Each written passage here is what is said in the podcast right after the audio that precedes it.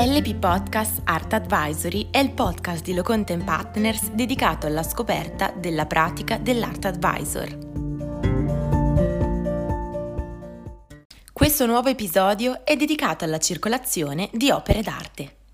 In particolare, oggi analizzeremo gli elementi che vanno tenuti scrupolosamente in considerazione, sia a livello conservativo che assicurativo, se si intende mobilitare o trasportare opere d'arte e beni da collezione evitando che la movimentazione, di qualunque natura essa sia, possa rappresentare un momento pericoloso per la salute dell'opera d'arte. Iniziamo dicendo che i principali poli della movimentazione di opere all'interno del sistema dell'arte sono i musei, le case d'aste e le gallerie, che ricevono opere, le vendono e le prestano nell'ambito di esposizioni o fiere le fondazioni e gli archivi che si occupano di rilasciare autentiche ed expertise e infine tutto il mondo del restauro e della conservazione, qualora le opere debbano essere mobilitate ai fini di un restauro. Vediamo ora una serie di considerazioni preliminari che è necessario fare quando si movimentano opere d'arte. Le opere d'arte sono come organismi viventi, si adattano alle condizioni ambientali in cui si trovano e reagiscono ai cambiamenti. Tanto più le condizioni sono stabili, tanto meglio le opere si conservano, indipendentemente dall'idoneità in senso museale dell'ambiente stesso.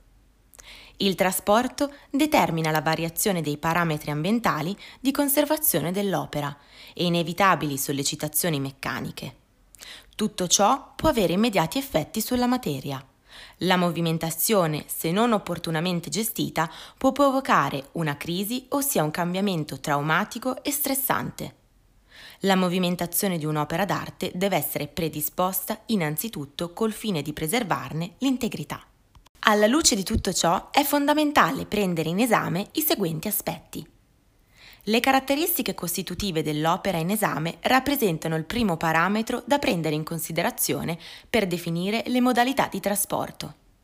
È necessaria pertanto una valutazione del grado di vulnerabilità dell'opera basata sulla fragilità della stessa in relazione alle sollecitazioni meccaniche, l'igroscopicità in relazione alle variazioni microclimatiche e l'interazione tra i diversi materiali costitutivi. Dopodiché bisogna considerare le dimensioni e il peso dell'opera in rapporto ai limiti dimensionali dei varchi di transito o di carico degli automezzi, allo scopo di definire le giuste modalità di movimentazione e allestimento dell'opera. Stato di conservazione ed excursus vitae sono altre due caratteristiche fondamentali dell'opera, che idealmente andrebbero analizzate avvalendosi del know-how di un conservatore. Prima di movimentare un qualsiasi oggetto è necessario infatti avere un'idea quanto più precisa possibile sul suo stato di conservazione. Talvolta infatti anche interventi di restauro precedenti, alterazioni e integrazioni di materia possono costituire motivi di particolare fragilità. Deve essere anche considerato il valore. Per quanto questo parametro non sia una caratteristica costitutiva dell'opera d'arte, bensì una qualità attributiva allo stesso sulla base di diversi fattori, sia intrinseci che estrinseci, è tuttavia necessario averne esatta conoscenza ai fini assicurativi.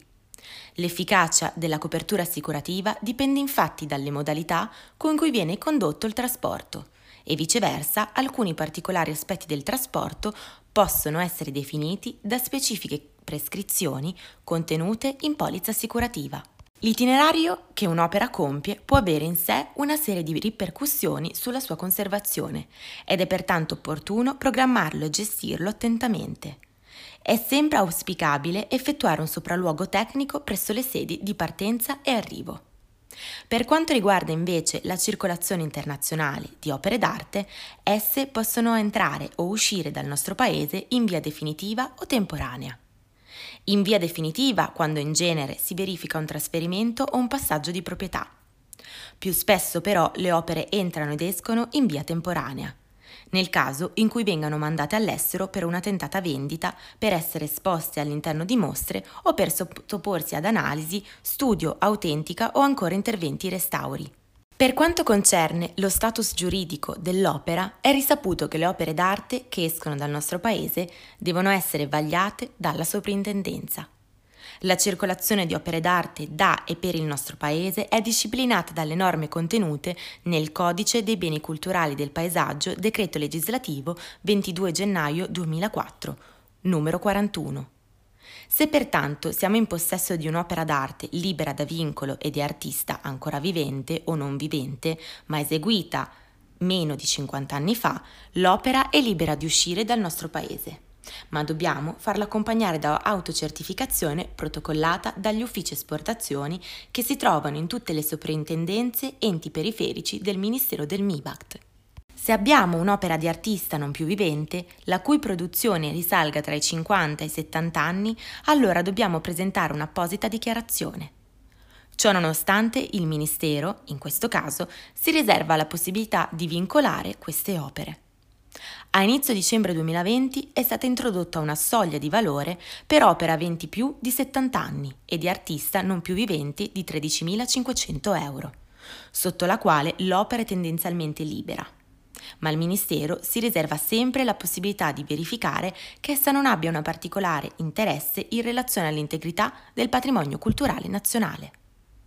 Se l'opera presenta questo particolare interesse, rischia di venir vincolato addirittura acquistata coattivamente dallo Stato. Nel caso di opere con più di 70 anni di età e dal valore superiore ai 13.500 euro, il Ministero si incarica di rilasciare un'autorizzazione, ossia un attestato di libera circolazione.